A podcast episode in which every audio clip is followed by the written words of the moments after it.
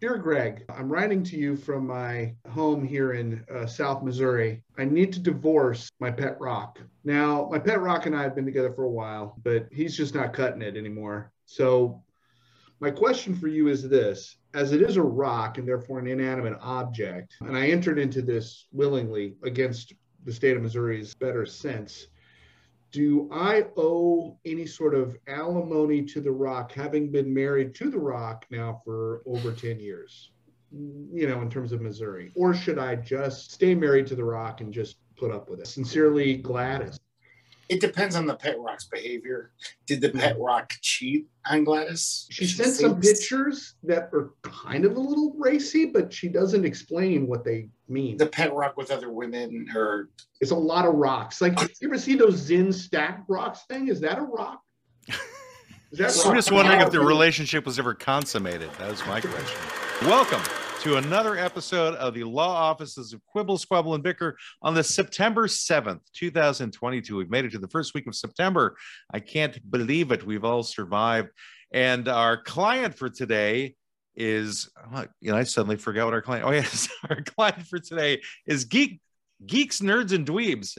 I'm having trouble. Behold, trapped in a hellscape of their own invention, socially unaware old white men bound by the pretense of being fake lawyers yet knowing no law, no exquisite Latin terminology, they are inexplicably compelled to quibble over minutia, squabble over triflings, and bicker like those who value their backyards far too highly without even knowing the difference between an easement and an alleyway. At this very moment, you have entered the heart of the law offices of Quibble, Squabble, and bicker. Let's get started. I'm a recent transplant to Portland, having escaped from the uh, hellscape that is Florida. Just kidding, Florida. As a Florida refugee, I enjoy spotlighting many hip and trendy restaurants and bars in the area, and tonight's sponsor really gets you where it matters. The newest hotspot for the bougie brunch gang is Hot Crow Eating Cat Poop Cafe. These artisan scavengers bring together some of Portland's best street garbage and dumpster overflow. All the trash is locally sourced, mostly off of Interstate North Portland, and served generally warm, depending on local weather conditions, in fully recycled and reusable fast food bags. For a cool treat, stop by during the winter months for Hot Crow Eating Poop Cafe's assortment of seasonal roadkill popsicles. Did I mention all the kids and honored citizens get shiny objects just for stopping by? So join them at any of their roadside pop-up tents. Hot Crow Eating Cat Poop Cafe. Finally, something to crow about so shiny objects. Could you be a little more specific? It depends. What's you know what's in stock. Whatever they found. They, whatever they found. How nice Bottle you left them. Yeah. Whether you left French fries last time. Yeah. So this is for crows to two. It's almost like catering to crows. Crows like shiny objects. So it's, crows it's might be catered by crows. The crows are some of the scavengers.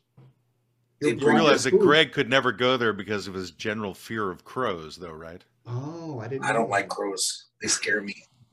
They've attacked me before. We have a section, you know, for crowphobic people. The name though needs a little work. I gotta say, it's not very appetizing sounding. It's not appetizing. Would you prefer some better kind of dumpster to get into, Greg? To uh... no, just as long as the name's not. What, was it eating cat poop? Did I hear correctly? Yeah. Well, that's what the hot crow was eating, so you don't have to. I mean, that's part of it. that seems to be the health code. Anyway, our guest for today, we have a very, very special guest, is Stanley Livingston, who was Chip Douglas on the seminal sitcom My Three Sons, the um, the second longest running live live action sitcom on network television. I need to apologize to our guest, Stanley Livingston, for this. That's all right. Sounds like uh, some of Uncle Charlie's cooking. well, let's get right into it. So the fact is, is that you've had an entire life that you've had after leaving My Three Sons, and yet that is the the stigma. I don't know if it's a stigma, if you consider it a stigma, but that's what hangs around your neck, like your own personal albatross for your legacy. After, that's a better word. Yeah. Um, yeah. Having been on that a show that is beloved by so many, I could probably say millions of people. So, um, what do you think is your biggest claim to fame outside of having done My Three Sons? How the West was won. What was your role Oh. in that? I, I saw the movie, but I saw that years ago. Yeah, I was in the uh, last third of the movie. I played George Peppard and Carol Carolyn Jones' son in that. Debbie uh, Reynolds was my great aunt, and by then she was an old lady. Came out to the Wild West uh, from the East. Well, the whole movie, she was making her way across the United States and ended up, I think, in San Francisco, and then finally wherever the heck we were. And uh, yeah, so that movie is was kind of a big deal for me. Uh, well, it was a big deal for me career wise because when I was a kid, I got into the movie industry thinking I was going to be, uh, you know, in Western movies and have a gun and a horse and live the life. Well, I never got into a Western. All my buddies did. And by the time I was, you know, probably would have been working on a lot of different uh, episodic TV, I got my three sons, which sort of precluded me from appearing on any other TV uh, because of sponsorship. Uh, you know, we were had Chevrolet originally as the sponsor, and you couldn't do another TV show. They were usually uh, sponsored by something else. So those were the rules back then, and we all signed contracts that we wouldn't do that. But uh, 1963, a Western came along. Uh, my agent got a call. They were interested in seeing me, and I went in, met with the director, Henry Hathaway, got hired uh, to play the part of uh, Prescott Rawlings, uh, George Peppard's son, in How the West is Won. So the last third of the movie, I'm, you know, throughout the whole thing and right up to the end, we're they're riding a buckboard into the sunset at the end. You know, Stanley, I wanted to say I grew up watching my because every day. I feel like I know you, Chip. Like you I first, know a lot of people And- have that. Yeah, but like. I remember they you had the worst haircut ever. And I gotta say, I gotta say, like, as an older man, you're much handsomer than you ever you'd ever think Chip would grow up to be. Uh, well, you know, depends kinda- what you- year you, what year you caught me. I mean, I was on the show all the way from the time I was nine years old to 23. So, uh, yeah, there was some pretty geeky phase, you know, going where my hair became unruly, and we also had a maniacal assistant director who insisted on combing my hair, kind of uh, in this Adolf Hitler style. Uh, he'd Yeah, wet a severe comb and weird run it through my hair. Yeah, it was bizarre. Yeah. Finally, I had to put a stop to that when I was about 15. But I just But, want you to uh, know that yeah. I, I think you blossomed. You you were Yeah. a little goony looking when you were a teenager. Well, I never would imagine you'd be such you a handsome man. You're the silver fox. Look at you. Well, towards the Good end of looking the man. towards the end of the Where are show, you I going was with this, babe. Greg? I'm not hitting well- on him. I'm just saying. He's, Okay, just It's like I he's mean, got some kind of a crush or something. that's Well, happening. he's way better looking We're, would we're, we're going to go out to a dumpster after the show, right? We'll go dumpster diving together. That'll be our first date. Mhm. I could call the crows and have it delivered if you prefer. Just airdrop it. that sounds like a musical group, the It's like- Crows. Maybe they can sing in the background for us. So I I think think they're I grew coming. up in New York, Stanley, and so this I think this uh, Channel Five showed them. I can't remember which one, but Yeah. I don't think they ever showed the Mike episodes, which I just was researching. Well, they I didn't didn't for a while. Uh, You had that it- lost Mike, brother Mike who just disappeared. Well, yeah, he was on the show for the first four years, and Yeah. then he did one episode the fifth year. And so, from the fifth year of the show, literally for seven more years, he wasn't in it. And when they started syndicating it in 1972, 12 years later, they only ran the color episodes. So that went for 15 more years. So the Mike episodes uh, didn't start showing again until 1985.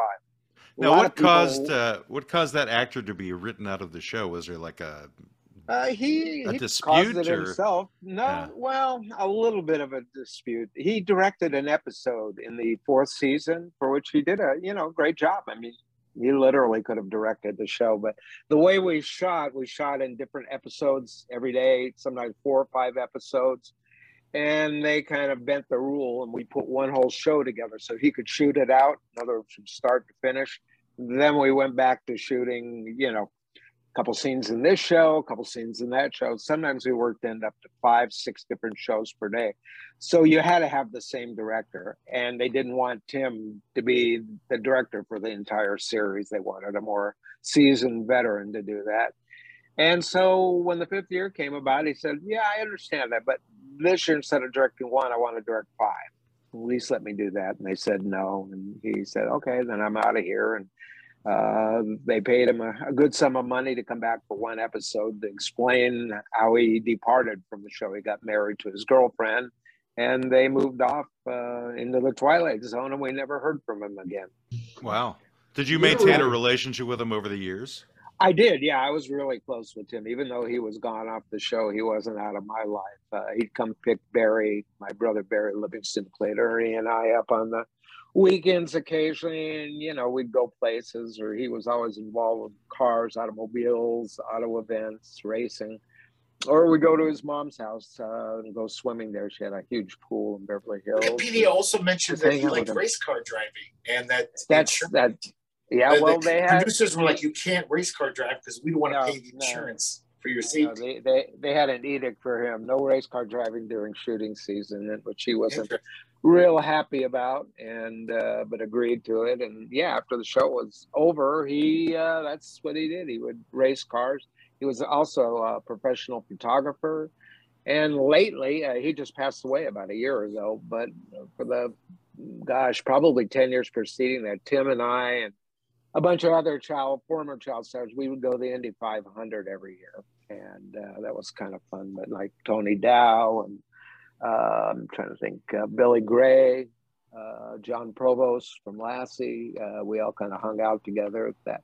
And Tim uh, was also an author, and he wrote the quintessential book on racing at Le Mans. It's a, um, I think it's a four-part series and each book is you know it's one of those huge cocktail table books but it's over 300 pages and it has all the stories behind every year of racing at le mans was there like a child star club that you guys had like created or did because well, i would imagine that you'd want to like share stories or experiences in some way as you were like growing up in this environment. And shared lawyers probably too.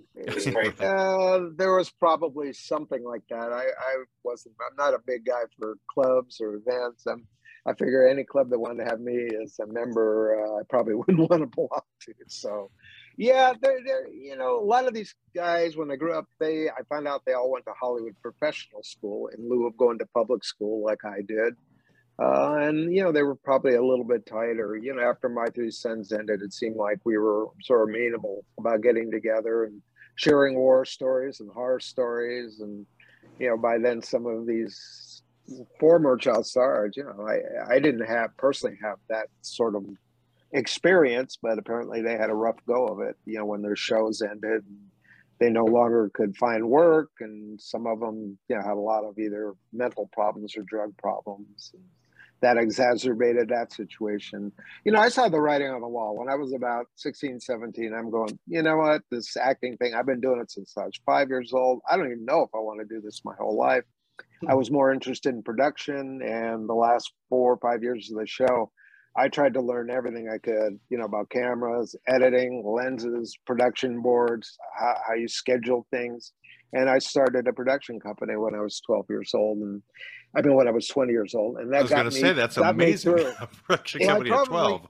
well, I probably could have. I mean, I was pretty versed in shooting things and editing, and you know, knew all the shots were needed to put something together. But uh, you know, to do it professionally, yeah, you got to be of a certain age. And I had a partner, and you know, we go out there and shoot commercials, industrials, music videos, whatever came along. You just go shoot it, and you know, make some money, and uh, you get better and better as you do it.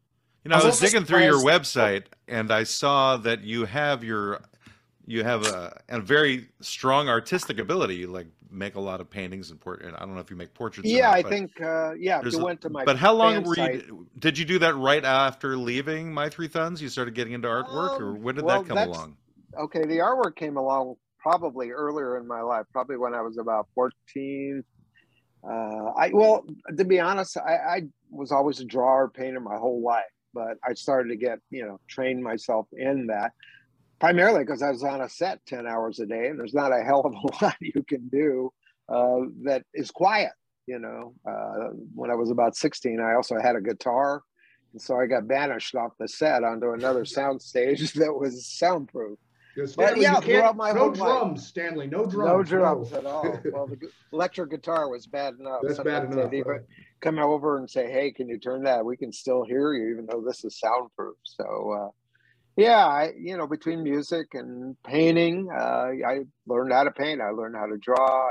You know, probably you name it, whether it's uh, pen and ink, pencil, charcoal, acrylic, oil, watercolor. You know, I did it. And I amassed, you know, from the time I was probably about 15 to about 30. I, I don't know how many paintings I did, but I always took a picture of them because I'd give them away, or I actually occasionally, when I got to be older, I had people buy them so they had the original, but I had a good high res quality picture of whatever I did. And the website I have, uh, well, it's kind of similar to the one that's my fan site. My, my fan site, stanleylivingston.com. But if you add the word art, stanleylivingstonart.com, that takes you to what I call my fine art gallery. And a lot of those paintings are the ones that I did over the years. And, you know, people order them and, you know, they get a signed, uh, numbered limited edition. Yeah, some of them are quite stunning. I was very nice. appreciative of a lot of, a lot of Stanley. I was also interested in um, how uh, it, I I never knew William Frawley was on the early years of the show. Could you tell yeah. us about William Frawley? Well, you're too young to know that. That's well, why. yeah, I only saw. Well, I knew he was on, but he's well, not that much I, younger I, than me. Well, no, but again, if yeah. you were, you know, young enough to watch My Two Sons, say in 1960, Bill Frawley, you only saw him for the first four years because he passed away. And then again, they never ran those. They never ran them. Like, you know, we just kept going from season five to season 12. It went on daytime syndication for about 15 years, but they would only show the color shows. William Frawley was only in the black and whites. And it literally wasn't until Nickelodeon or Nick at Nite came along in 1985 that they decided to take these old black white episodes and start showing them again. And then people realized, oh my God, Bill Frawley was on the show. I did not. Know. What was he that. like? Do you have any uh, stories about uh, him? Oh yeah, yeah. No, he, he was a great guy and pretty much like you saw him on My Mighty Sons, except on the show, there was no four letter words. there was plenty of four letter words to Bill.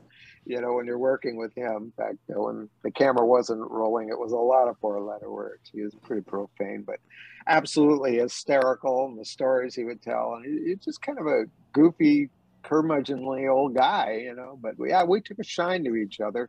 I didn't know either of my grandfathers when I grew up, and I kind of set out, made a mission for him to become my surrogate grandfather, and I did. And yeah, we hung out a lot, especially on the set. I'd go back to his, you know, dressing room and play cards.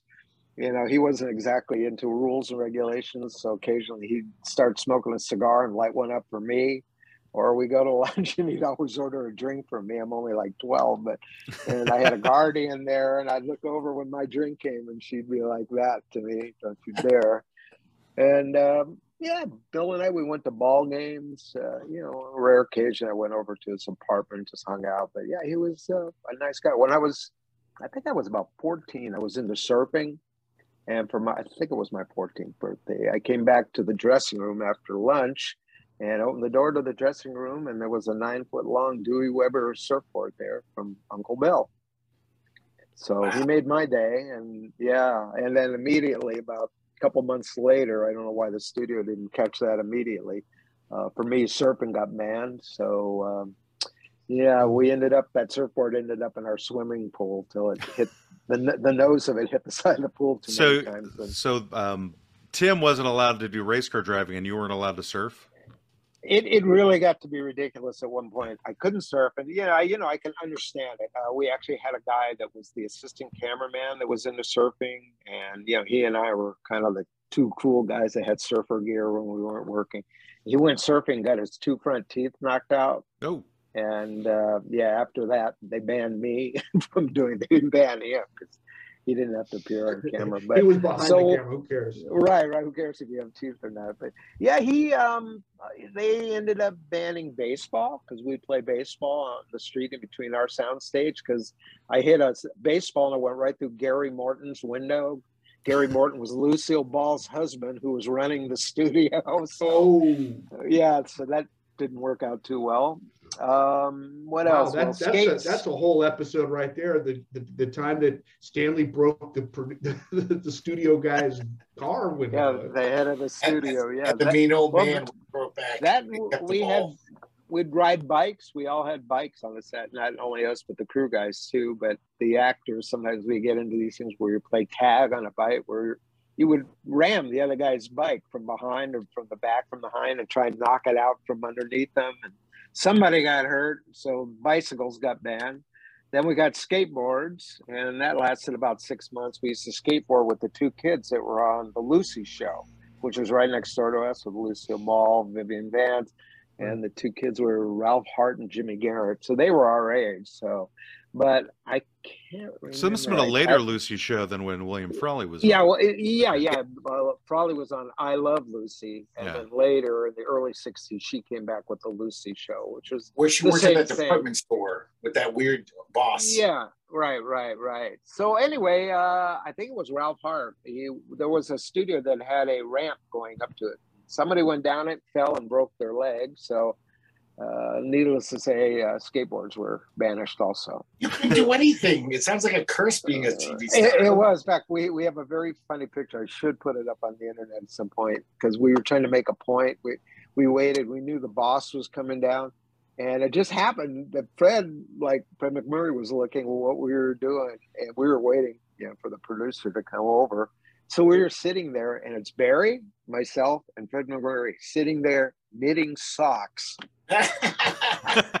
because that's all you're allowed to do. That was about all we're allowed to do. You know, you bring like, Fred MacMurray. Now, Fred MacMurray is a Hollywood legend, even before My Three yeah, Sons. Yeah. And I mean, being in that company of him and William Frawley and William Demarest later on as well, and um, all the various different guest stars who must have come through. What was that like? Were you ever starstruck by anybody who came on the set, or was there somebody who when they were on, you never expected them to become a huge star that they later became? Because I know that Jodie Foster and Harrison Ford kind of came through the doors of My Three Sons in some way. And... Yeah, yeah, um, yeah. If you check on that website, I actually put together what I call a you know, special guest list, and it was all the people who were previously big movie stars: Gloria Swanson, Sylvia Sidney, Lew Ayres. I mean, just you know, Andy Devine, tons of people and you know their their careers were kind of you know starting to fade a little bit. You know they still wanted to work. So you know they most of those people would have never done tv it was because fred MacMurray was the star of it that it made it okay for them to come on. They wanted to work with fred and the show was highly rated so they did. And on the other side of the coin there were people that were just starting out their careers who were yet to become something. Uh, think you mentioned Jodie Foster. I think Harrison Ford was just an extra. I'm not sure he was credited, but he's fully visible in one of the episodes. Um, but Beau Bridges, Sally Kellerman, Martin Sheen. There, there's another one that I, probably my favorite out of all the people that ended up having a, a pretty big career. On the show, Fred MacMurray's character was an aeronautical engineer, and a lot of the episodes had scenes of him at work and they'd always have an establishing shot of look like an aeronautical factory and then it would cut inside to the offices and he'd be at his drafting board you know designing some airplane. And uh, anyway there was a, an episode where there was a flashback and fred was remembering when he had this boss i think that was yelling at him and you know just uh, on his case. And when they did the flashback scene uh, the guy who was supposed to be fred when he was you know in his 20s is Tom Skerritt. so Tom Skerritt was Fred MacMurray as a as a, a youth. As a as a yeah, well, not as a youth, but as a young man, a young aeronautical engineer. Yeah. wow. I heard that Fred Murray, Fred, sorry, Fred MacMurray had so much clout that he would some seasons just like record all of his scenes. No, like it wasn't quite swoop. that. Yeah, yeah, no, it wasn't quite like that. What it was, his contract was that he would work for about three months straight. And when he worked, he, he really did work. He was in every single shot, meaning sometimes we would shoot a scene and we'd shoot the master and his close up, and then we'd move on and we'd come back to get our close up sometimes three months, four months later. And so that went on for three months. He would leave for the summer and spend three months with his family and come back at the end for two months and whatever shows they hadn't shot with him, they'd start shooting those or scenes that we were working on that he would come in through the front door and say, Hi, boys, I'm home. Um, you know, we'd pick him up with him walking through the door. So, yeah, he, you know, the whole thing was designed around him to allow him to go home at, you know, no later than five or six o'clock at night. He had adopted twins and, uh, you know, he just didn't want to see his kids not grow up to go do a movie. And sometimes you're in another state or another country for you know could be three months could be six months. So doing that you know by the time you get home your kids are in college. So you so you'd have to do acting night. scenes where you weren't even reacting to it or just be like look over here. Yeah yeah. Well exactly. We had a uh, uh, the script supervisor they had an apple box for her to stand on so we'd get the eye line correctly and uh, yeah, she'd stand on that, so she looked like she was about six foot four, and we would do our lines with her. And yeah, later when Fred came back, they'd shoot his half of it, and cut it together, and you know, it, nobody knew the difference. So she it's was like a like human. I, she was a human green screen, is what she was. She was. well, yeah. Sometimes when she wasn't around, they would just hold a mop up and say, "That's your eye line. Look at the head of the mop." So you actually very, very good. Wasn't the mop actually the mop. mother on My Three Sons? Well, that was actually cousin it before oh. he got a job on the Addams Family. Also he also came, he also came through uh, cousin it. That's interesting. Yeah, he came through as, as the uh, the, the line mom. reader. Uncle Charlie was the surrogate mother. They even make jokes about. I remember the jokes about like he was so weird. I was just like, I'm the mom. Well, uh, yeah. William William Frawley was a very, surrogate mother before yeah. Uncle Charlie too, though. Yeah, well, that, that's how the very first episode, the pilot episode, literally starts that way. It's how they introduce this character. A guy rings the doorbell, and it's obviously a Fuller Brush man, and you know, Bill Frawley answers the door, can I help you? And he's like, uh, well, I'm here selling. He goes, you don't know, where's the lady of the house? And he starts laughing, going, uh, I'm the closest thing to a lady around here. So he said, so. Yeah. You know, there's a. I have a weird connection to William Frawley. It's not a major connection. It's very, very tenuous. But uh-huh. the fact is, is that he died two days before I was born. Oh wow! You know, and you oh, the other weird co- the other weird coincidence is that he also died on the same day as Tim Considine did. They both died on March third. Although yeah, I'd, I'd, heard that recently. Yeah, I didn't didn't realize that. Yeah, it was yeah. a big shock when he went. Even though we kind of knew he was going, I was just you know probably 14 years old, so it kind of really hit me hard. You know, just and then yeah, Bill Bill Demarest came on the show, and I kind of resented him at first. You know, you took my buddy's job, you know, and then we I kind of warmed up to him after a while, but at first it was, you know, I don't know. It, it took a while. Did you develop a grandfatherly or grandson like relationship with him over the years? Yeah, yeah, I did. Yeah, he was a nice guy. It's just, you know, when you're young and you're a teenager and you, you have friends, you don't want somebody taking their place. Yeah. You know, the show had grandfather... to go on, so they, they had to get somebody. Yeah. Well, they had another guy in there. I forget that guy's name. He was on Barney Miller. And was it Curly for, Joe from uh, my? no, no, it was. Was uh, it Abe Vigoda? I can't think of the guy's name. No, no, no. I wish I could remember the guy's name, but he came in for a couple episodes, and he was really good too. But a different kind of guy. But he was a little surly like that. Everything came out of his mouth, and they were just waiting for Bill Demarest to finish something he was working on and then he finally, you know, came and stepped up to the plate and stayed there for the other whatever it was eight years. So now moving out of my on. three sons, you were um, in a movie that was uh, the first movie directed by Paul Bartel, and I know that Greg is mm-hmm. like followed that guy's career. It was like called uh, Private Parts, I think it was what it was called. Yeah, yeah, yeah. It was called Private Parts. Much to my dismay, I was like, I remember when I got the script and my agent said to me, said, the director wants to meet you. Why don't you take a look at the script? And, you know, want, he wants you to come over to his house tomorrow and go out to dinner with him. They want you for this part. And I'm like, what? What is this like? Is it a porno movie? You know, he's like, oh, no, no, it's a horror film, you know, kind of. It, it actually, after I read it, I was like, well, wow, this kind of like a Hitchcock film, really. And uh, the way it was shot and the way it came out, it actually was like a Hitchcock film. And once I got to know Paul, I think Paul envisioned himself as Alfred Hitchcock kind of guy. It was a little bit weird. Uh, but anyway, yeah, when I went over, he said, well, we're probably not going to be calling it uh, private parts. And I was like, oh, thank God for that. And he says, yeah, I think we're thinking about using uh, vital parts. I go, well, that's worse. and uh, anyway, I found out that the original script was called Blood Relations, and I thought that was the best of the three titles, but for whatever reason, they didn't want to go back to that. That became Private Parts, and I said, "Well, I don't know." I said, "You know, the problem is going to be not making the movie, but you want to get it in theaters."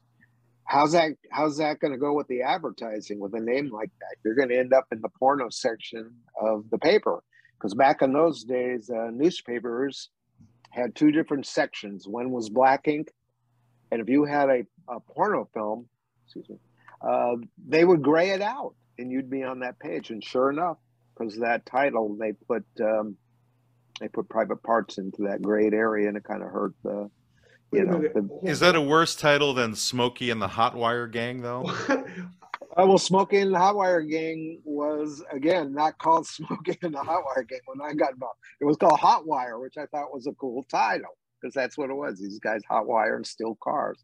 And then the producer had this brilliant idea at the end, and he said, "Well, there's all these Smokey movies out, you know, the ones with the CB radios, and Smokey and the Bandit." And then there was also gang movies out then, The Warriors, Boulevard Nights, and I, I, can't even think of all of them, but there were quite a few. So he got the brilliant idea of combining the best of that, calling it Smokey and the Hotwire Gang.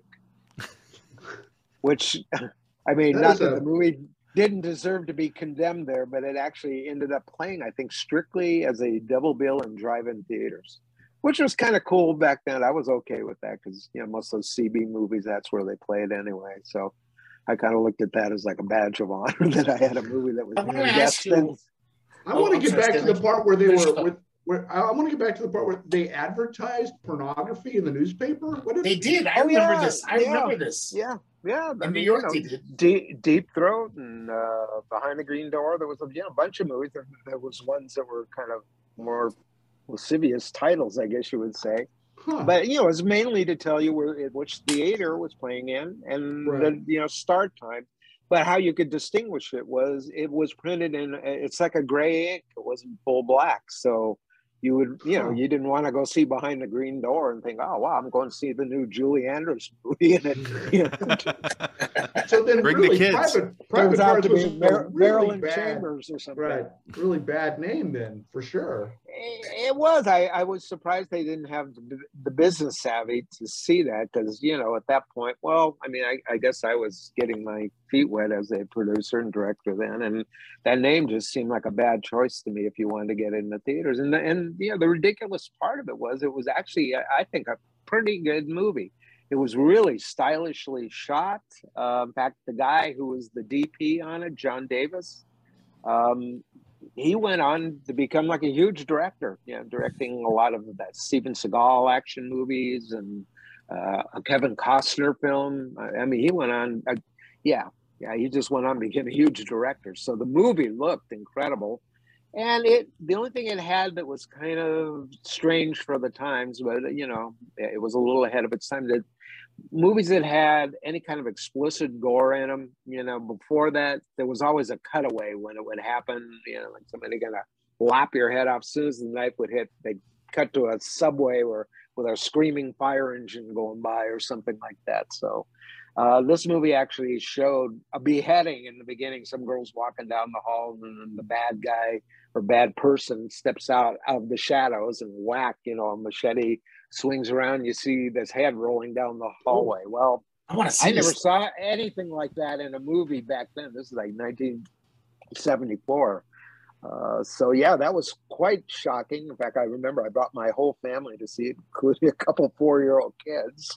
Um, and, Guess what, uh, kids?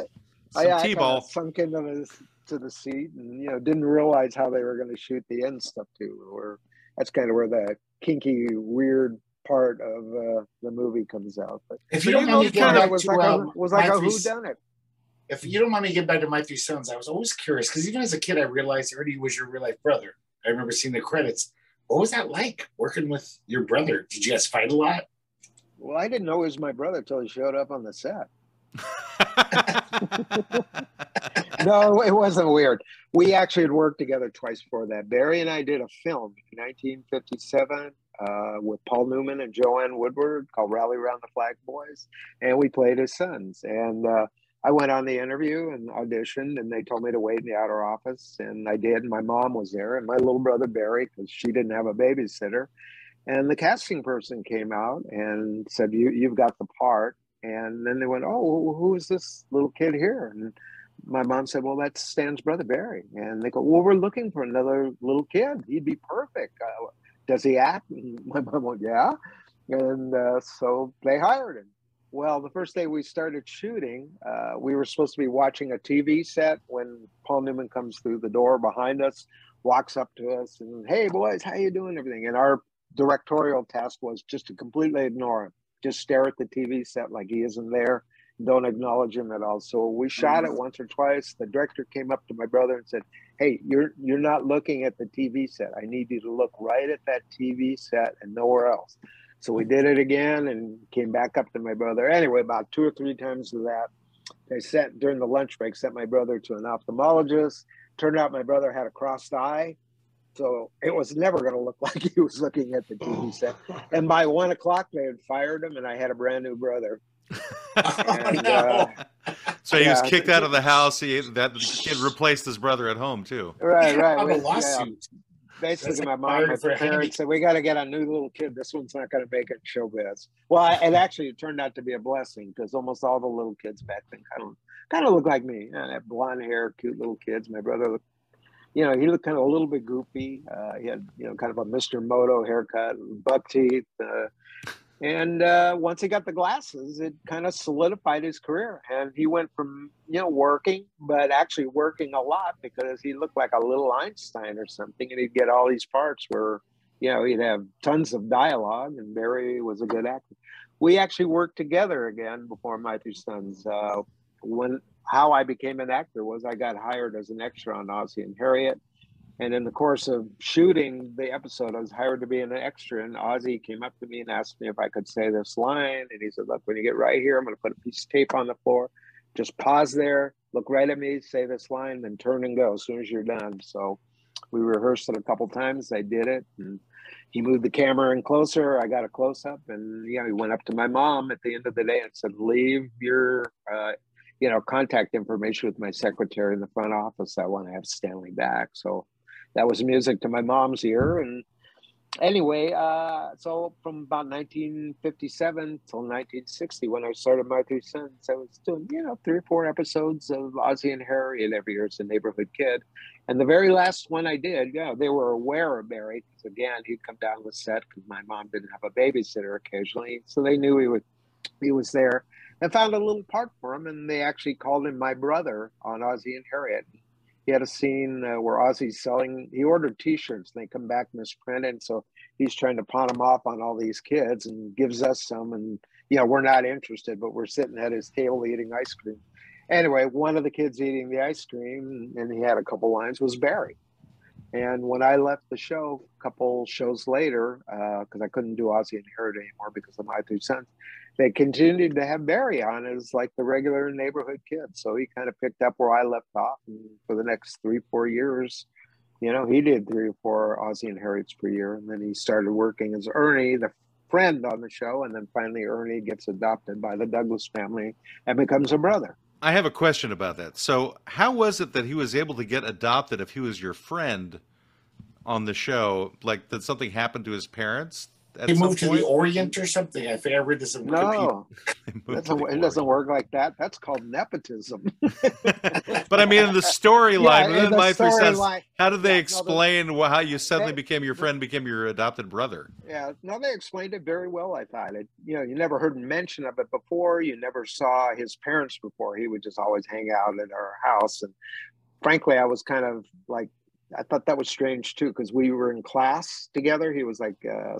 you know, a school chum, and he'd be in the same classroom as me. Well, they never mentioned uh, that he was like three years younger and about two heads shorter than me.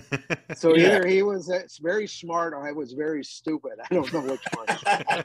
yeah, but how how they explained it was the, the year when Tim left, they had to come up with a son in a hurry because the show was called My Three Sons, and we were now down to two sons.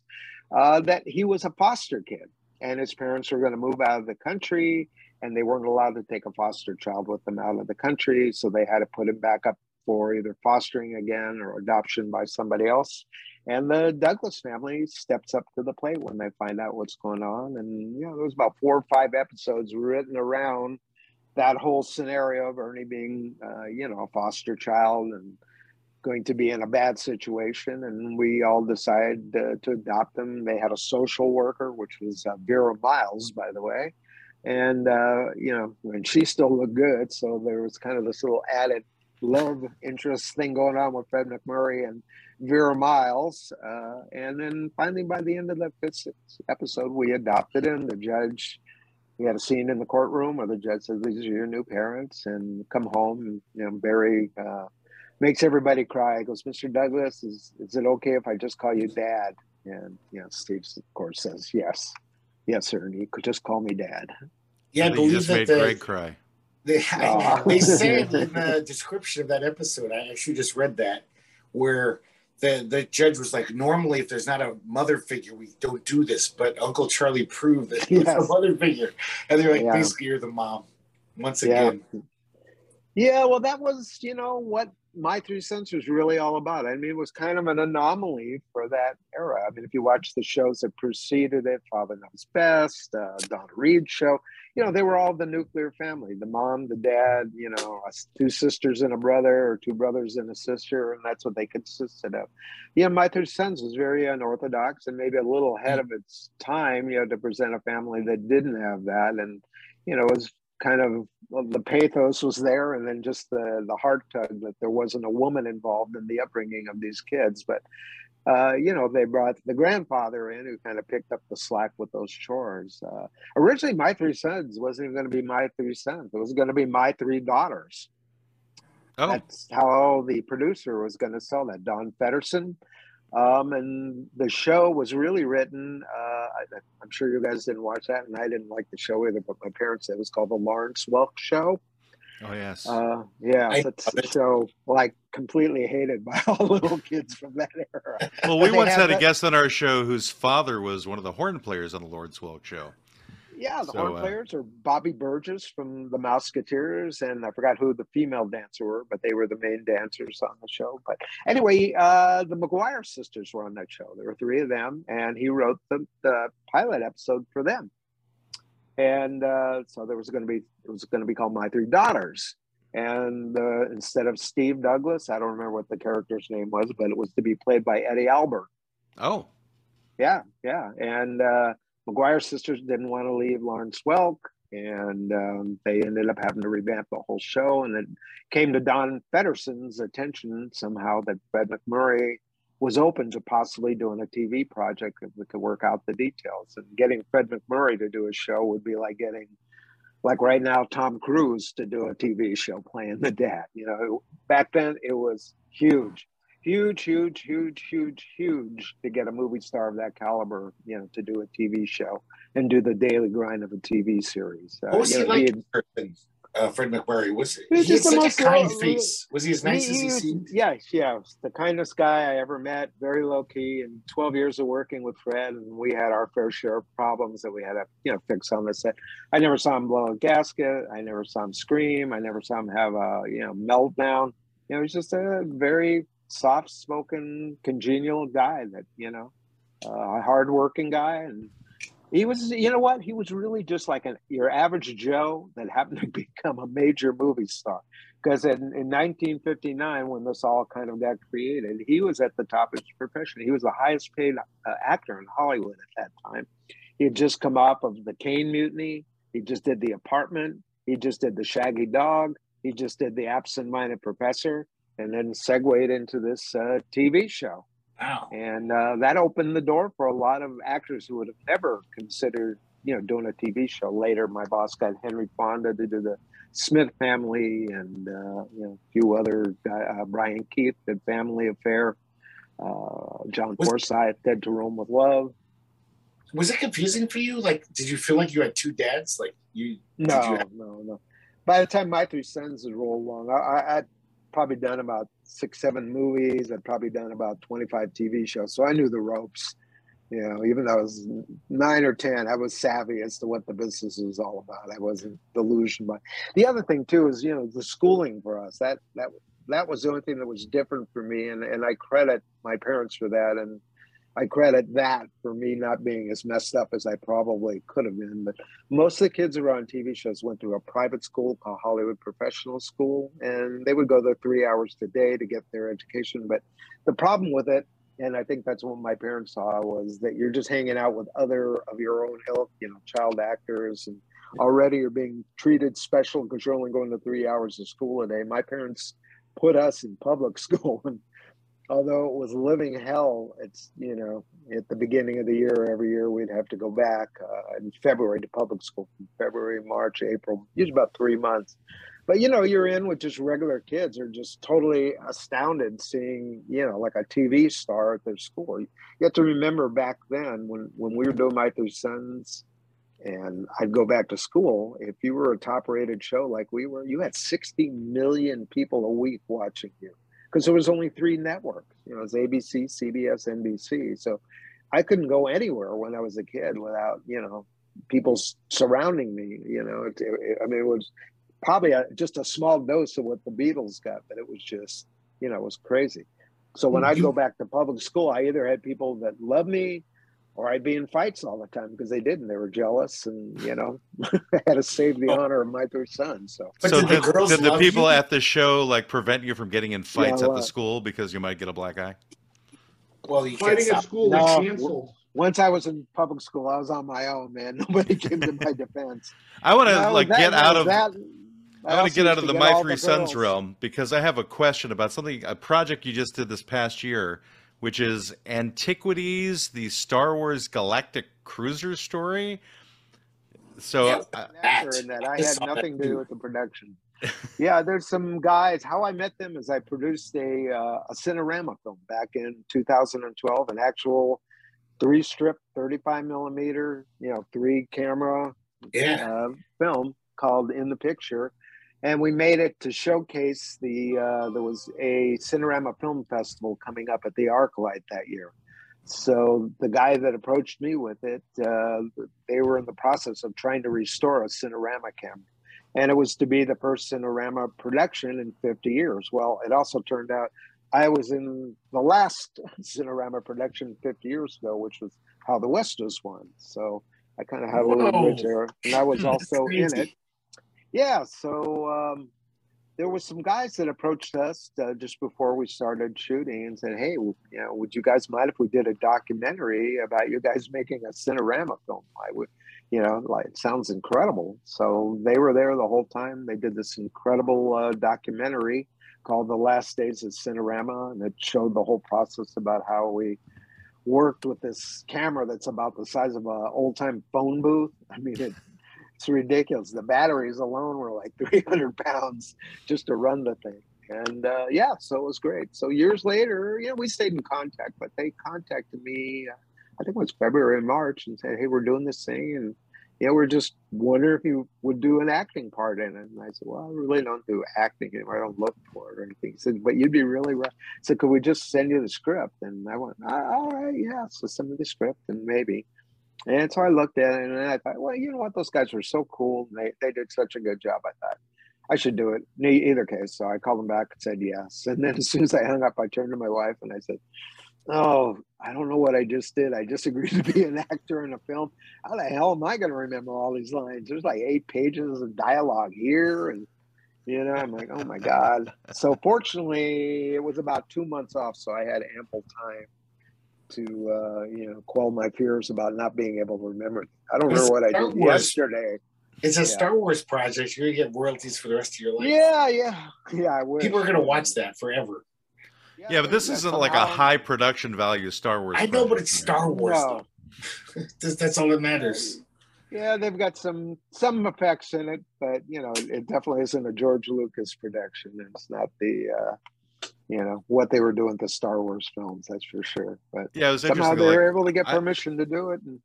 I watched the I think the first five minute episode that they had, and it was interesting seeing that a lot of it taking place on somebody's cell phone is what they were was one of the major mm-hmm. props. I'm like, okay, this this could be an interesting production. I haven't watched the rest of it yet, but I just wanted to kind of yeah, get into yeah, that and go, how did that happen? So yeah, that, you know, they approached me, and like I said, uh, the the last one, the one that I'm in, I play a crusty old drifter, and the guy stumbles across me, and I try to cheat him out of some money. and He ends up cheating me, and at the end, I don't take it too well and get up and uh, well, I don't want to give a spoiler alert of what he does to me, but uh, it's pretty cool. Yeah, I'm as cranky as Uncle Charlie in this. So I'm just that, that part I'll give you. you learned. You Yeah, I training. learned. I Cranky learned from training. the best. Right, right. Curmudgeonliness. Yeah. So, are you retired now from all of showbiz, or is there um, No, something new in at your all. future?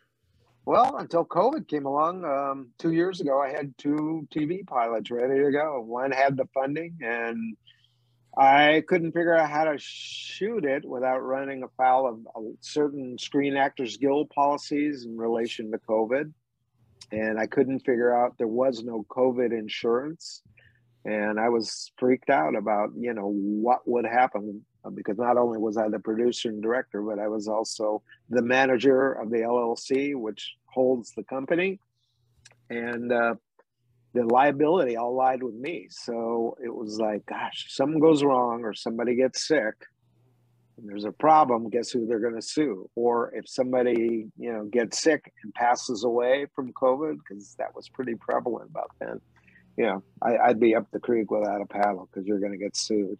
And we were pretty much doing what Screen Actors Guild was saying not to do at that time. So I gave the project to my my two partners and said, "Here, if you guys can keep the uh, the money guy on board with you, go ahead, take me off. I'm going to take myself off this LLC and off the production. I don't want to see my name on a scrap of paper. And good luck to you." And my other project, we were just taking meetings with people about getting it funded. It, it was more of a traditional sitcom where the first one was a talk show. And I started thinking about it. I go, I'm going to have the same problem here. You know, if I luck out and get a backer, I'm going to have to say to them, uh, we may not be able to shoot this for three to six months. Well, here it is, not three to six months. It's like a year and a half later.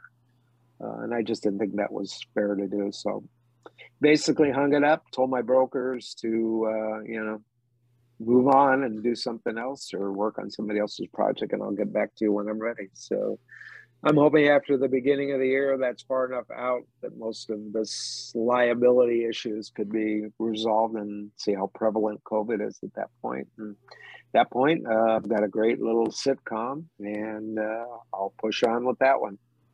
Oh, it sounds like you've definitely got your, your work still ahead of you. Maybe your Oh, best yeah. work still ahead of you. Yeah. So one final three, my three and sons question, because we've already gone like a half an hour over where we Oh, would yeah. normally like get into our cooking Uh-huh. segment. So is there anybody that you were shocked to find out was starstruck about you during the course of your life? Or like some star where you went, they were like went gaga about who you were? How about Yeah. not a star? How about somebody bigger than a star? so Seriously. you had the Pope? Almost. How about a president of the United States? Oh, Ooh. Yeah. Which yeah. one? I uh, Eisenhower? Richard Nixon. Richard Oh. Nixon. Nixon. Richard Richard Nixon. Nixon. Yeah, yeah. Back in, He's- believe this or not, in the early '70s, I, I was a Republican, and I got involved in some stuff right before the the reelection, and uh, I got invited to all kinds of functions that he was at. Met him at the White House. Was introduced to him, and you know, and I could see his eyes just kind of lit up when he met me, and I'm and I'm thinking, God, that's weird, you know. But anyway, uh, he was just a really, you know, friendly guy. Turned out, you know, he knew a lot about my three sons. I'd golfed with Fred MacMurray before, but I was getting invited like almost, I, I would say, about every two, three months to a function at the White House or the Western White House or other things, uh, events that he went to, and it sort of became embarrassing because you know you're talking about was like Clint Eastwood, George Hamilton, uh, Charlton Heston, and meanwhile he'd see me and make a beeline for me. That's got to be surreal that Richard Nixon's coming after you. Did you ever get to put a name of your own on his enemies list?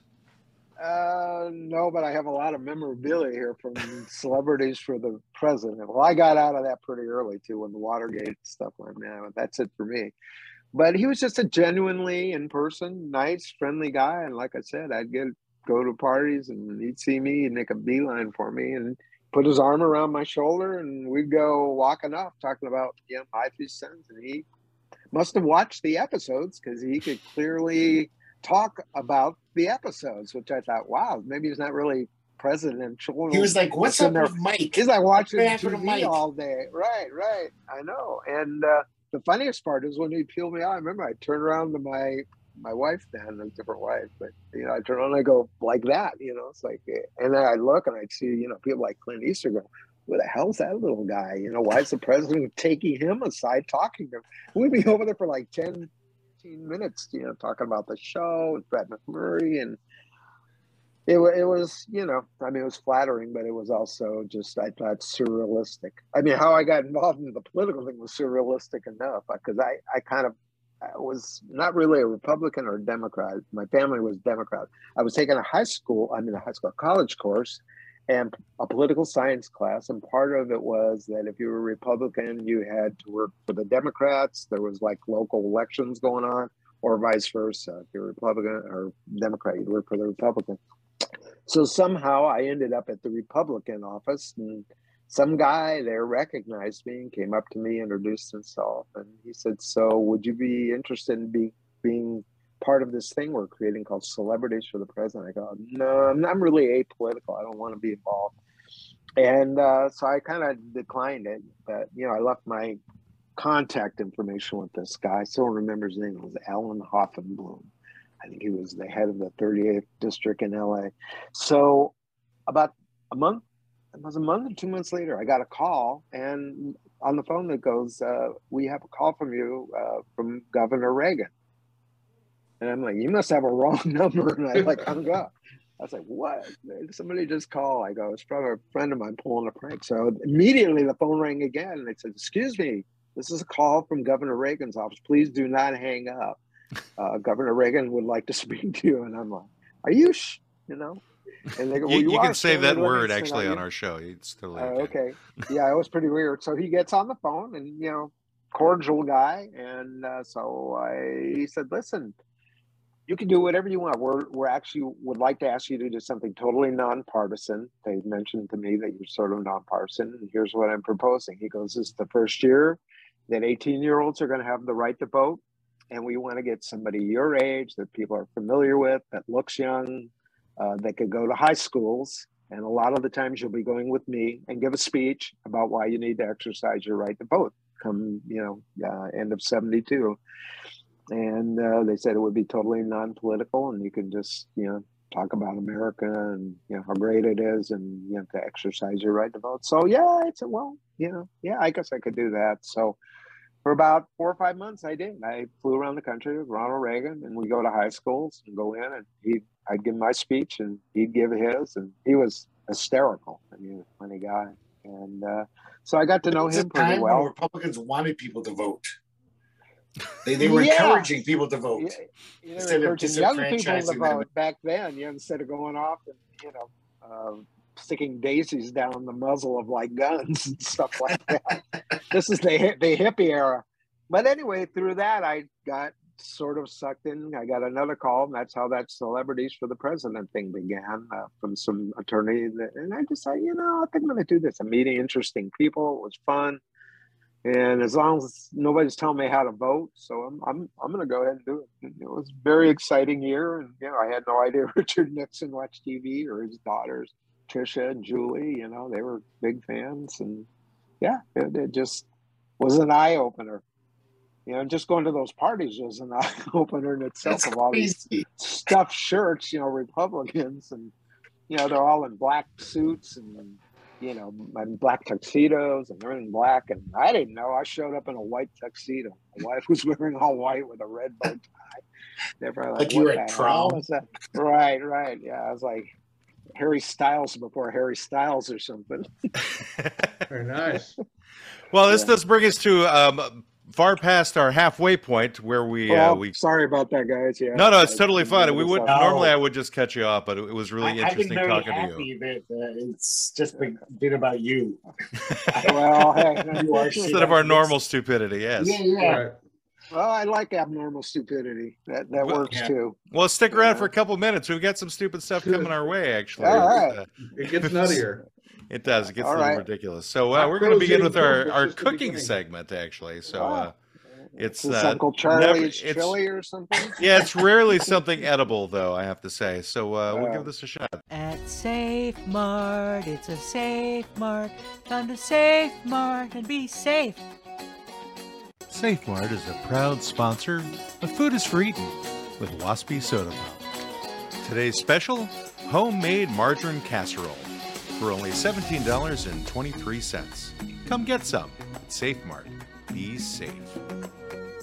Food is for eating. Food is for eating. Food is for eating with Waspy Soda Pop.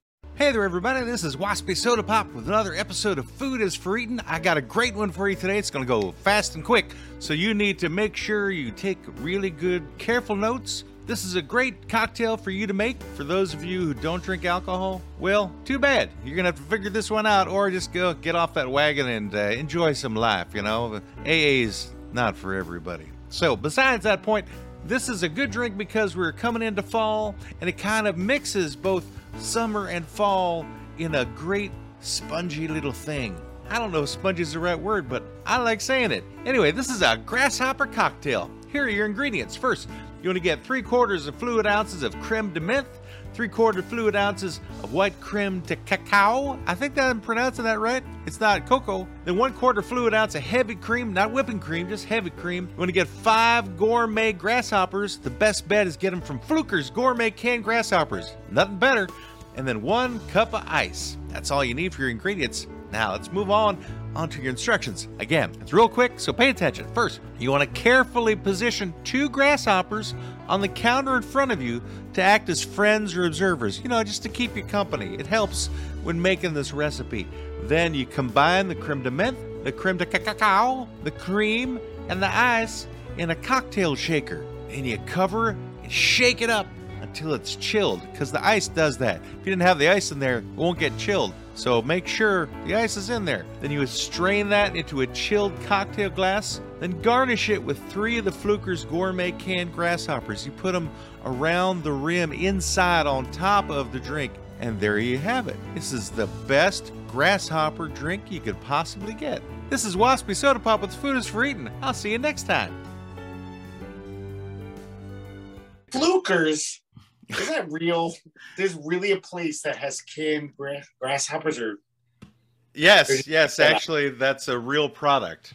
Is uh, It is. Uh, actually, they used to have a, a section in Bullock's, which was a department store where they had a gourmet products, and they had chocolate covered grasshoppers, ants, uh, bee larvae. so well, this was back in, in the 60s, but we yeah, we bought it. Know, we were just teenagers. we had it in the car and we'd go, hey, hey, you want some chocolate? And whoever was in the back seat, they'd reach over and it, yeah, they started eating and we started snickering and they go, well, wait a minute, what is this? It's, what is this stuff? And so I go, what color was the wrapper? He goes, blue. Go, blue, uh, yeah, you just ate a grasshopper leg. yeah. In this case, the grasshoppers are actually meant for reptiles, is what those that particular company sells them for. The weird thing is that there's normally a music bed there, and for some reason during the rendering process, the music was gone, and I listened to it beforehand. I'm like, why is there no music? So I'm very sad. It's not a highly professional product as normal. Waspy Soda Pop usually doesn't have real things in it. So that's why I was amazed that they're that there's you could actually have the grasshoppers in your grasshopper. I could call up Flukers and get some grasshoppers delivered. That's amazing to me. Yeah. Yes. I think I think you should. I might. No, I just might. Now we do have to go on to our next segment really quick. So this is uh, hopefully Brendan, if you have uh, the um, the emails from our our Oh, our listeners for Greg's legal question for the day. He has an opinion, may not always be right. He's a real fake lawyer. He's old and he's white. Ask him a question, cause he's a good egg for bogus advice. Ask Greg. Ask Greg. Ask Greg. Hey Stanley, if you have to go to the bathroom right now, now's the time. These never go well.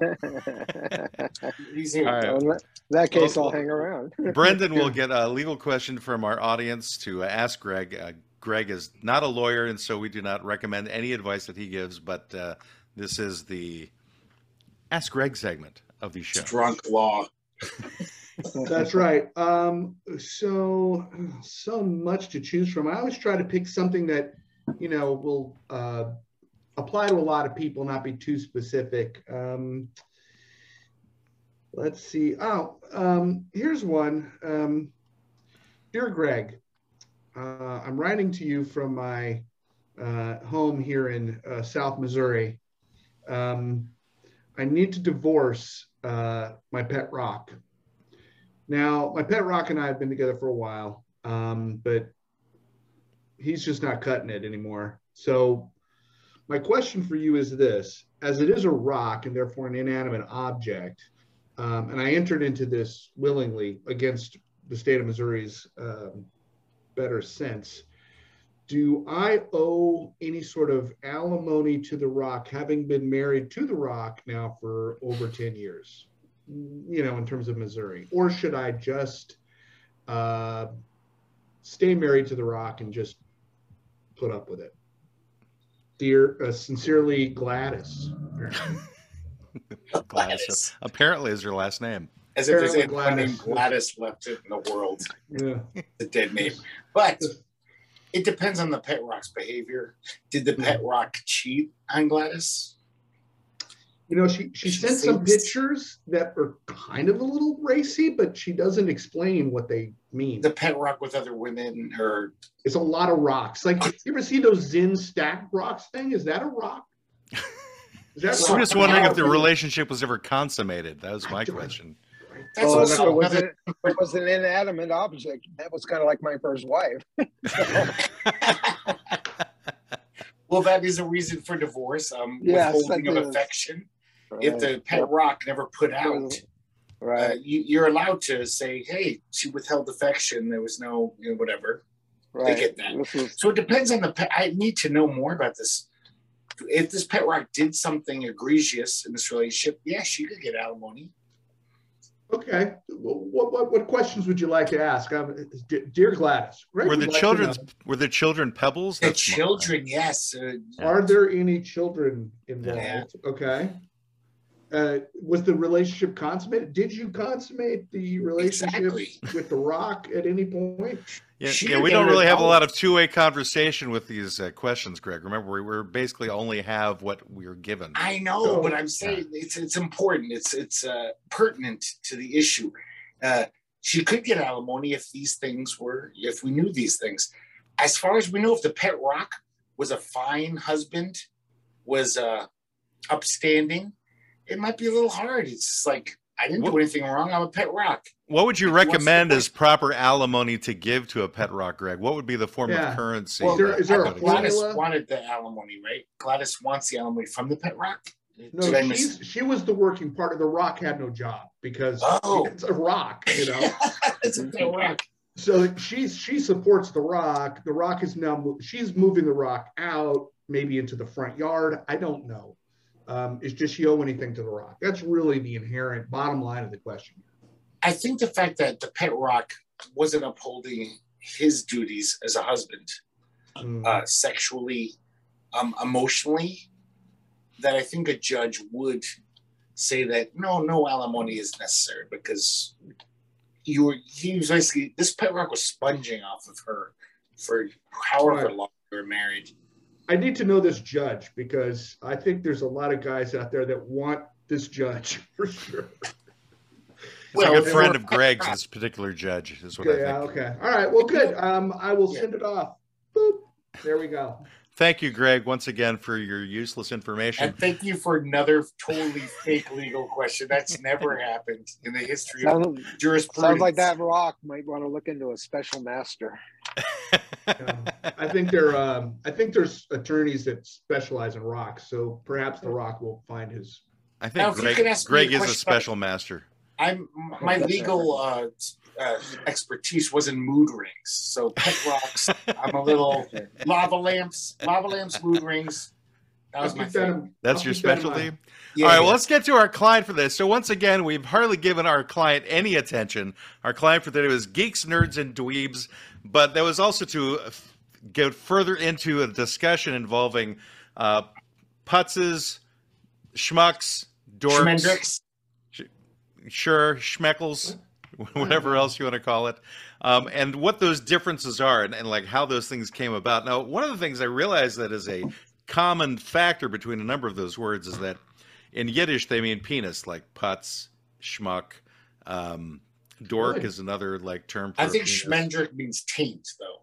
That's the taint in between the penis. Not really sure about that. But it's I think it's interesting that well considering the nature of our client we can expect things to have gone downhill and and Stanley if you want to join in on this again this is totally your choice you can certainly give your opinion or run for the hills because god knows where this is going to be heading but I um would like to say, Stanley, if you do want to leave, before you go, though, I would. I'm curious. What do you see yourself on the spectrum? Would you say you're a nerd? Would you say you're a geek, or just not any of them? Yeah, I'm I'm kind of geeky about things. Yeah, Yeah. you know, computers, uh, camera equipment. Yeah, there you go. Yeah, there you go. yeah i'm not sure we were talking about a spectrum here though greg uh, Well, it's kind of like you're like It's the not spec- put the different put thing. spectrum which is like Yeah, putz. Putzes are totally different than geeks or nerds. They're just like assholes, basically. A putz is like you're a loser. All right, well, I'm going to go through so- go through some basic definitions so we can get kind of on the Oh. same page, Oh, right? Oh, so good, good, because I felt like that's what this was lacking. was this is this is always your favorite part when I do this, right, Brent? Is I go, what is uh-huh. it? So a geek definition is an unfashionable or a socially inept person, whereas before it used to be a performer at a carnival or a circus whose show consisted of oh. bizarre or grotesque acts, you know, Yeah, like that's Who bit off chicken heads? biting the heads off chickens. Now, a nerd is a foolish or contemptible person who lacks social skills or is boringly studious. So I think there's the differentiation with that. A Like dweeb is kind of the same. A dweeb is a boring, studious, or socially inept person. A putz is a stupid or worthless person, or somebody who engages in inconsequential or unproductive activity. A schmuck is a foolish or contemptible person. A dork, uh, well, that's uh, just basically a slang term for penis, but it's also alternative form of dick, is that word. And uh, apparently, um, that started off as a nickname for Richard, meaning fellow, but by the late 1800s, it had taken on an additional meaning of penis, which, you know, we should probably dig into that a little bit further. So, anyway, so. Wait, wait, time out. You're Yeah. promoting that we should dig into this penis? only if you're a doctor. Okay, good. Glad we glad any digging into any penises. But it's interesting that the word penis is used in so many different ways to call somebody a name. Like, why did somebody choose that as the word to use to insult somebody? Whereas no, most unless guys are happy with their penis, proud of their penises. Like, you Yeah. know, but why does it become an insult then? That why is calling yeah. somebody a penis is an insult? Why is that? interesting question. Is, is it? It's, so, but Well, what's what's the I mean, story behind it though? Do you think? it, it kind of goes back to you know that you know if you're not a, a masculine or tough guy that you're going to get called a pussy and i can't think of anything that's more resilient than one of those things so i mean that doesn't make any sense either Yeah, those do get a lot of abuse, and usually from penises that they get a lot of abuse Right. from. So, so, but I guess going back through the centuries, then there was some. Was it? Do you think when they were cutting them off and throwing them at people that possibly that, that was No. a thing? I don't But know that that was a I thing. I do think all the definitions you had were like they've changed. Like geek Yeah. now is like you could be, you know, that sounds like a total loser what you described. Geeks now are like Bill Gates, multi-billionaires. They're like geeks have taken over the world, and nerds even have. Even like guys like um, the guys who do the MCU movies. They were nerds who like Marvel comic, read comic books as kids, and now they're billionaires. Well, I So think if you're going to be in the movie business, like if you're a director or a producer, you kind of have to be a bit of a nerd. you know, because you you have to get into the minutia of creating a scene or creating a, a project. You need to not that nerd. get those details down. I don't know, Stanley. What would you say? I mean, you're the expert in this particular arena Yes. in terms of I, filmmaking. I think of the, the the definitions have changed over time. You know, I mean, guys like Bill Gates or you know, uh, what was the well, he wasn't really, I think, a nerd, but Steve Jobs, you know, made that respectable. calling somebody that, it's like yeah, calling geek cool now. You're Yeah, a billion. how- You're not cool. Yeah, well, I'm cool because I got a billion dollars and you don't. You know, so you can call me, you can call me whatever you want to call me. Yeah. I don't give a shit what you call me. Yeah. So, so me, to me, the question. I mean, you get into putts and schmutz and schmegel or whatever you were saying. Months. Yeah, but really, what is the crucial difference between a geek and a nerd? Those terms get used somewhat interchangeably, but we all know they kind of mean different things. I think when we were all younger, nerd was more the word that was used. Now there's geeks, and geeks are different than nerds. Or one I think geeks are more specialized. They're smarter, I think. Geeks are smarter. They're, They're like, smarter than nerds. They have more specialized information than nerds, nerds, have. have. specialized information that's not profitable, like a comic nerd or Yeah. oh, he's Hmm. a D and D nerd. But a geek is like someone like Bill Gates, who's like, oh, I'm a total geek for computers. I, I, I think a geeks is yeah being sort of technically savvy. You know, yeah, where where a nerd is just you know he's just into whatever he's into. But Like these, me. these guys are specific. Yeah, yeah. Well, me too. I guess to a certain degree. like my knowledge of comic books is off the f- fucking hook. But what does that get me? I, I, I'm a dishwasher. well, if you if you have It- Superman number one, it gets you a million dollars. right? well, yeah, if I had that, yeah. If you were more geeky in other aspects of it. So, so I think you're, I think that's a good point. Is that a nerd is a more generalist and certainly uh, tends to be like you could be a nerd for. I, I have a friend, like as an No. example, I have a friend. I, I know not many, just a few, but he was really into backpacks for a while. Like, oh my god, this guy could talk for hours about different types of backpacks and this backpack and that backpack and comparing backpacks. I've never heard of that nerd I know. or geek. Well, you, you- you don't run with computer programmers. So, is he a geek, or is he a is he a geek about backpacks, or is he just a nerd and backpack is his kind of focus area at this point? Because next week it'll be pocket watches or well, I guess the question is, does he make backpacks? no. Then he's a nerd. Yeah. He's a nerd. Yeah. Yeah. If he made a million dollars from making an amazing backpack and selling it, he'd be a geek. Well, if he knew how to fix backpacks, he could still be a geek. Yeah, he wouldn't have to like- make a million dollars from it to be a geek. Because there's made the those most guys who are like geeks or us people who fix computers and things. They're not necessarily making millions of dollars.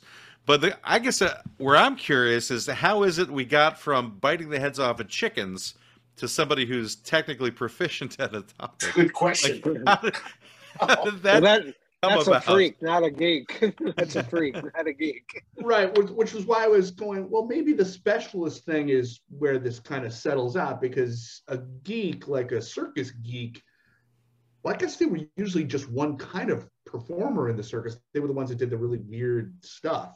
They weren't, the bearded lady was a geek or just a freak. But Freak. the geek was the one that had like tattoos all over his face and yeah, ate chickens live on stage or whatever. That was, And they were usually pathetic alcoholics. That's how they got into it. They I were think so most, I think a lot They would of just- the they wouldn't even sideshow get paid. people. they just give them a bottle of bourbon and be like, "This is your job, and we'll pay you in bottles of booze." They were like, "It's it was sad being a Wait a geek." minute, Time out, time out. The guys that, that did renovations on my house like about six months ago, that was how I paid them. So they were geeks and I didn't know it. Wait, now, Brendan, you used to live near like the the freak town in Florida, right? Mhm. Yes, I've been So- there. Right. So when you were there, how would you have described the different people who were living in that particular town? Well, you really had to. Yeah, this is kind of, I come from some background knowledge. There, there were the freaks. The freaks were just, they were all freaks. That Yeah. was sort of the, the broad, And what made them freaks? well, like little people, bearded ladies, you know, the, the claw hand people, the people Yeah. with no legs, all that kind of stuff. And then flipper there was- babies. within the freak community, there were geeks. Geeks specifically did not have some sort of physical. And there went Stanley. He just took the video off. He's still here. no, it's okay. The the I wouldn't blame him. The freaks were like the ones that had some sort of physical disability. The geeks were the ones that didn't, but did something weird, like eat light bulbs or sword swallow or whatever. Those were the geeks, whereas the freaks were the ones that actually had some sort of deformity, basically. That was how it was explained to me by this guy in a red wagon with no legs. So, I So mean, he had no legs, or the wagon had no legs. the wagon never had legs. It had wheels, all four, but he had no legs, and he was Yeah, wagons don't have legs, Matt.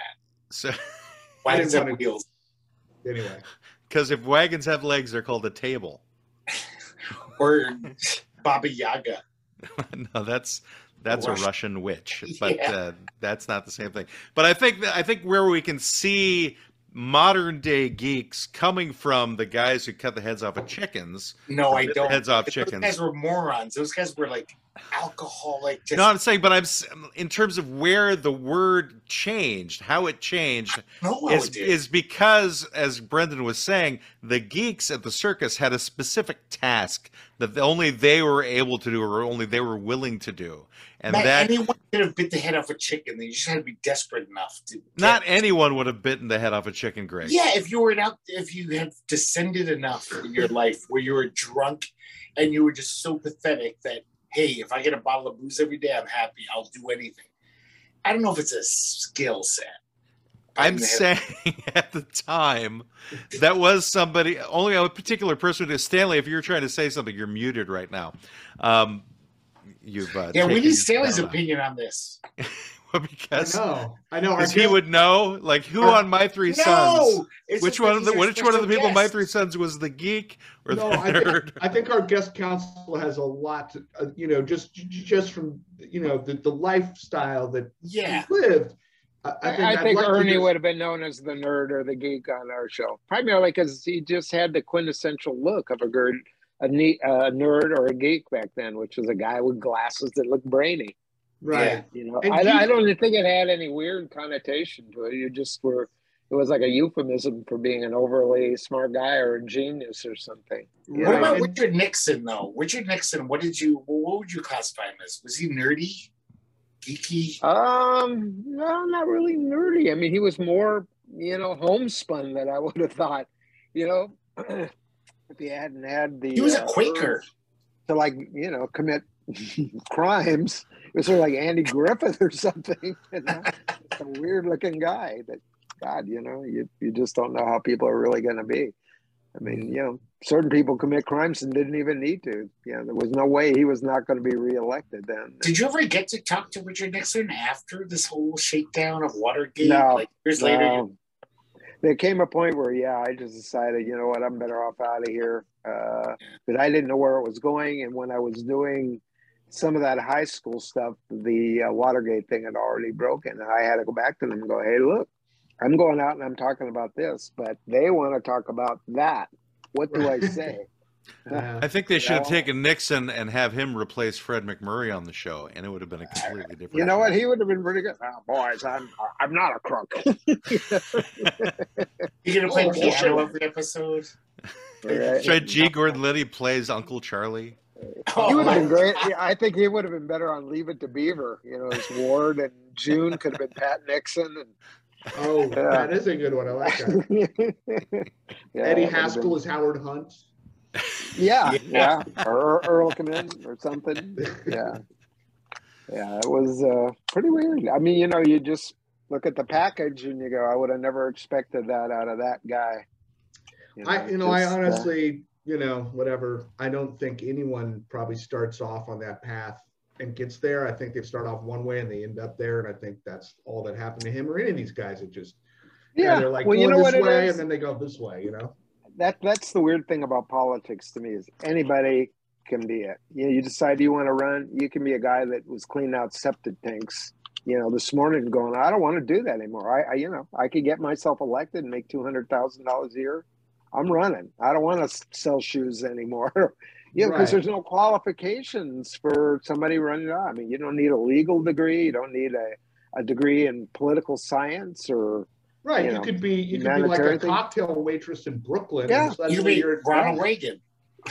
yeah, or Suddenly Ronald Reagan. media darling. I mean, Yeah. you know. Well, That's Ronald Reagan. No, I, go, I want to give Ronald Reagan some credit. I never voted for the guy, but he he did run SAG before he ran for governor. That's Yeah, true. That, that, which is a a- political position, you know. Yes, it is. And, And the so he guy did have a little bit of practice dealing with people. I in didn't want to say. Trump because we talked about him a lot. Yeah, Yeah. Donald Trump. Yeah. You you talk about him a lot. Well, we we have we've done it full episodes regarding Trump and his insanity. Sure. Yeah. Yeah. Well, he's still out there. That's the amazing part. You know, Yeah, I'm wait- yes, I'm he's waiting for that. He's still the, out uh, there, just like uh, you know the Texas Chainsaw Massacre. He's still just like. Sasquatch. Sasquatch is still out there. Yes. Uh, I think it's Trump's some- later something career is he'll be roaming the woods of British Columbia, is what he'll be. He'll become a No. Yeti. No, leave him in Florida. He could be the the skunk ape or whatever the monster is down there. Don't bring me The back. thin I, man. I left Florida because his people are sort of settling. They've always been sort of settling there, but now they're really kind of building. He's gonna be like the orange orange boogeyman out in Boggy Creek or something. Watch him run for governor. Oh God.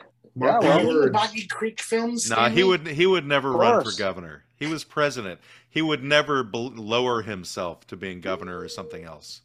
He Yeah, might he might That's run that's for, like, off brand for as- Trump. as a senator because you could become speaker of the house and you know have a lot of power as you can see with Mitch McConnell. He's Yeah, Yeah, but, but he wouldn't want to be speaker either. Everything for the past five years. Are you kidding? You couldn't stop him from speaking. Yeah.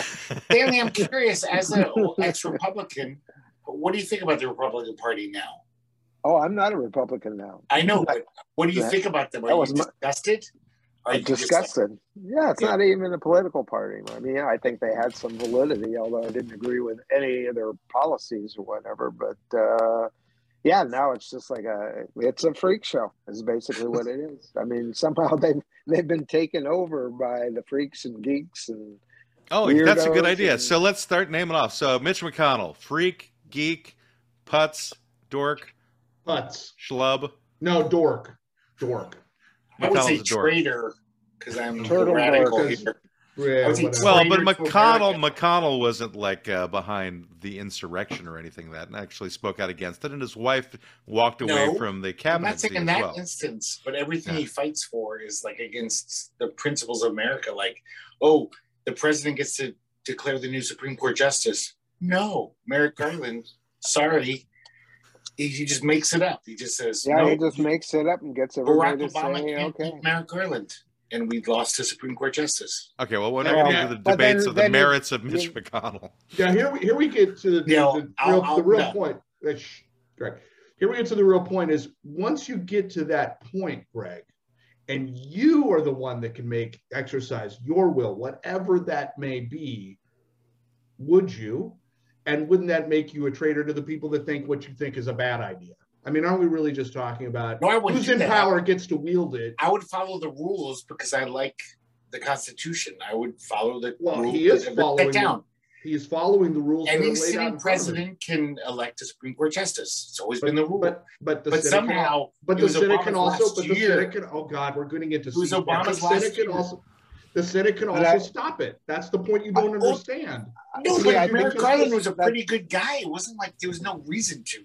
He was a perfectly fine candidate. I think what we've learned out of all of this is there are no rules. There were just norms, and we all thought they were rules. I know. So what they need to do is they need to come up with rules so they're hard and fast, and you can't bend them. You know, because Right. then you're just relying on the integrity of the person in office. And as far as I can see, I don't think Republicans have any integrity. It's So, that's so then who creates not in rules? their Is DNA. it geeks, nerds, dweebs? The, the people in power I'm trying to like keep our power. client uh, Well, hopefully intact. none of the above, Matt. Just like I think. I think it's- using this, I think the nerds create, having worked in Washington, we both have. I think the nerds create the laws. I think the geeks are the ones in front of the cameras. Those Yeah, are the, who, are the, who are the schmucks though? Which ones are the schmucks? Any of the press secretaries, regardless of political party, all the liars, Yeah. all of the them. messenger. They're not, yeah, making anything up. It's just, you know, here it is. Whatever you want me to say, I'll say it. Yeah, I can't think of a single press secretary that's been worth anything. I still feel so bad for that one guy. Who was the Trump's first press secretary? That chubby. Oh, you talking about Sean Oh. Spicer? Sean Spicer? Thank you. Oh my god, I felt bad for that guy. Even though I hated him, I was like, "Wow, you're doing the devil's work." But it was like he just, he just seems so put upon and like They, they all so are. out of his league. He They just all are. I seems so think, I think. Sean. I think Sean just wore it badly. Like you could see it on his face. Yes, He wasn't Because good. he knows he's lying. He knows he's- Right. It's like when I they were showing the crowd in front of you know the uh the Capitol on the, when he was giving his speech, and it's going, and he had to go around and say that it was the largest crowd. Period. And it's like you're looking at the picture going, that Yeah. crowd's not very large. what is he talking about? No, but I gotta no. say, I almost felt sorry for him after a while. I was just like, "Oh, this poor guy. He's Oh, fucked." I Well, totally- you sold your soul, soul to the devil to have that Yeah. position. That's all it is. Look at Kellyanne Conway. I mean, you know, you know, oh, I if you don't think like the Kellyanne Conway doesn't had matter. a soul to sell. Yeah, She is a Uh, geek. That one is a geek. She's not a Kellyanne? nerd. Oh yeah. Oh, Her A husband freak is a nerd. She's a geek. What about Ann Coulter? Geek. awful. Yeah, geek. She'd bite a head off a chicken. She's not smart enough to be a She would be like though. the circus sideshow geek. She's not. Yeah. Oh yeah, no, we're getting closer and closer to chicken biting and She'll bite the head off a Oh, liberal in a second. They'd have her on that wheel bite where they liberal. throw the knives at her. They spin that wheel. Oops, miss. Sorry. oh, sorry, Kelly. Uh, welcome to another edition of Spot the Republican. All right, What- so Does, does Doofus fit in here? Is Doofus Doofus it? could be part of it as well. You know, I think it's all That's comes down the to W, right? stupid people. You know, back in in the days, the early days of my three sons, before terms like uh, nerds and geeks, what were the words that people used to describe somebody other than, I guess, st- stupid or idiot? I.e. Ernie. No. Eh, No, Ernie just a smart. basic idiot or you're dumb. I mean, Yeah. yeah, we had other words to describe things other than people, like cool or Yeah. clunky. Clunky. Well, I, a I, I big know that all one of the key words in um, my three sons was the word neat. Like things were neat. yeah, neat, What? cool, clunky. Oh, neat. Yeah, well, Yeah. those were words that we used a lot. Not necessarily Clunky, to though. describe people. Clunky was the, the big one. Huh? That's the I one I always that. get reminded me of. Yeah, yeah. You're. I don't want to go with that clunky girl. You know, Ooh. I never heard that word. in- I wanna bring real clunky back. life. I talk about clunky. I I like talk about too. clunky all the time, but I talk about clunky design. Like somebody will design a web page or a software or something. I'm like, yeah, but it's clunky. So I use clunky. I never thought of a clunky person, but I could totally see a clunky person. I, I think that basically three of us on this picture are clunky. To be honest, Now, Stanley, would you say a clunky girl could be just I'm, a I'm homely working girl on clunky. who's kind of nice? I- Would you I would use to say be like, the oh, that description girl's- of a clunky girl was she wasn't too appetizing or appealing. Okay, you know? that's what I Uh, was so asking. I- it's like her her yeah, looks I- weren't working well together. yeah, what's yeah the whole package. yeah, the package together. just yeah, that's what it means. I mean, from a design perspective, that's what it means. It's just it, it's it's just off. It's not like repulsive, but it's just off. It's just clunky. It just doesn't fit. That Some, her were something too wrong. big. Yeah, like missing an ankle big. bone. She's got a small head. Right. Something. Or you like- know? Small Yeah. head. Like a really tiny head. She's a Top of a big macrocephalic. She's big head. That's We never had any of those on my three sons. I'm sure they didn't make it past the, the It was couch. my three sons with just pinheads playing everybody's part. Yeah, yeah. Be good to go. The Freaks episode where you went to the freak show and Chip fell in love with the pinhead girl. Yeah, or the Oh. snake Brought him woman. home. I want that episode. And maybe that's why you never saw pictures of the widow. I mean, of the widower. The, of You the- do see a picture of her. wife. I, Oh. I Oh. never knew that. There's actually an episode where on Steve's desk you see the woman who was his wife, and I never realized that. I wasn't in that scene, but Hmm. uh, yeah, he refers to her, uh, you know, as his wife, and there's a picture over there.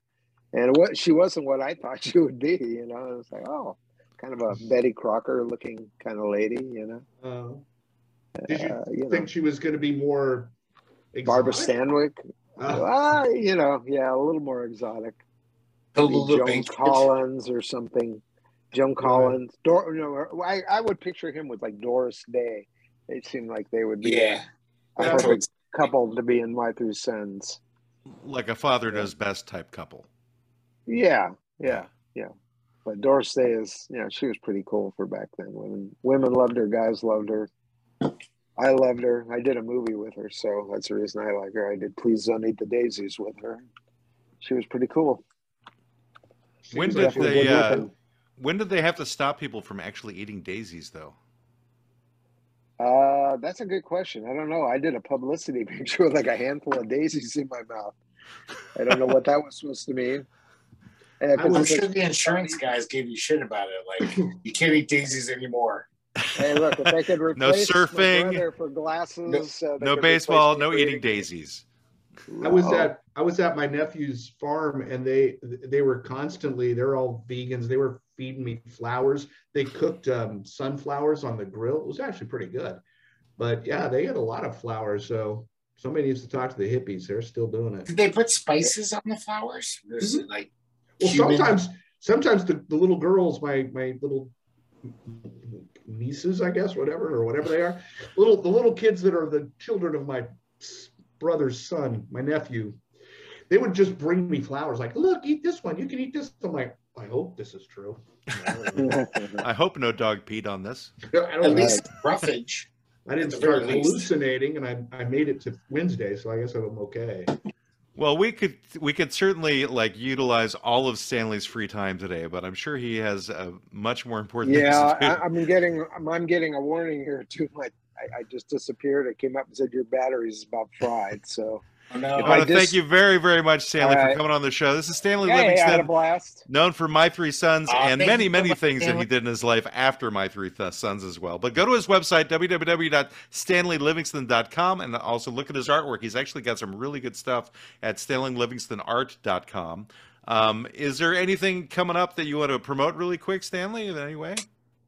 Uh, no, I well, I do have another project that is coming up. It's called The Actor's Journey. It's it's actually already made, and we had it up, but I had to take it down. Uh, well, because of COVID, but I also moved uh, not too long ago, and I couldn't deal with it. But we made a project actually for actors, uh, but it has nothing to do with acting. It has to do with the business side of being an actor. Oh, Uh, and it's a 10 hour long program on the business of being an actor. And I brought together 100 people from the industry uh, directors, producers, uh, agents, managers, uh, the president of the Screen Actors Guild, the president of the DGA. And they teach this program on what you're supposed to be doing when you're not acting, which is pretty much 95, 98% of your time. And that's something that's not taught at, uh, you know, acting schools or universities or colleges but 45 of the people that we brought in for this project have either won or been nominated for Academy, Emmy, Gold Globe Awards, and they've been almost to a person in the industry uh, 25, 30 years. So you're getting this information from the horse's mouth. And, so uh, the anyway, actor's journey, called- and that and that's yeah, uh, it's called the a- actor's journey. you're, It'll be you're preparing that for streaming, right? We're preparing it for streaming. Yeah, right. It used to be a DVD product, and it's going to come back up again in probably about 30 to 60 days. Uh, right now, if you go to YouTube and type in the actor's journey, you can watch some clips and uh, you can see a lot of the people who are involved in it. Uh, you know, the well, you're going to know the actors more than the directors, but there was some big directors involved. Richard Donner, the guy that did Wow. all the Lethal Weapon movies, the the Omen, uh, what else? Um, Superman. Yeah, so we had some really huge people that really wanted to jump on board because this information just isn't out there, and you know these people spend anywhere from ten to a hundred thousand dollars learning the art and craft of acting, and then it all comes to a screeching halt because they don't know what they're supposed to be doing to, uh, you know, to start launch a career and uh, sustain it and try and keep it going. But this kind of resolves all those problems. Wow, that sounds great. That's Wow, probably yeah, something that should be taught at schools, I would think. Right. Yeah, maybe at some point. Yeah, it's at the uh, colleges or universities. Yeah, I designed it so it could be taught as a 10 week course. It's actually uh, an eight volume, 10 hour long program. So I figure if it ends up in a, either an extension school that goes about 10 weeks, there's it's perfect for that. I'm just curious, as a poor guy, being on My Three Sons and it's still being shown, you could live off that forever. Are, are you getting good royalties? Are you? No, we don't get good royalties on Oh, no. But, you know, the side benefit of being on it, it's, you know, opened a, a lot of doors and kept a lot of other things going. Yeah, yeah. So that that's the thing you want. I mean, when I did it, you know, I never knew it was going to run 12 years to begin with. And then, you know, most shows have their shelf life, which is usually maybe a couple more years after the show is off. Our show has literally continuously been on the air since But 1960. you, you don't profit from that? Um, not directly. I, sometimes I do though. Sometimes we'll still get residuals for certain things, but Yeah. you know, for the stuff that was on cable, we didn't. Unfortunately, our union uh, didn't negotiate a great contract for us. But Uh, Yeah, he makes huge money being on podcasts like ours, Greg. No, not that. I, gotta thought that being retire right Three after the show.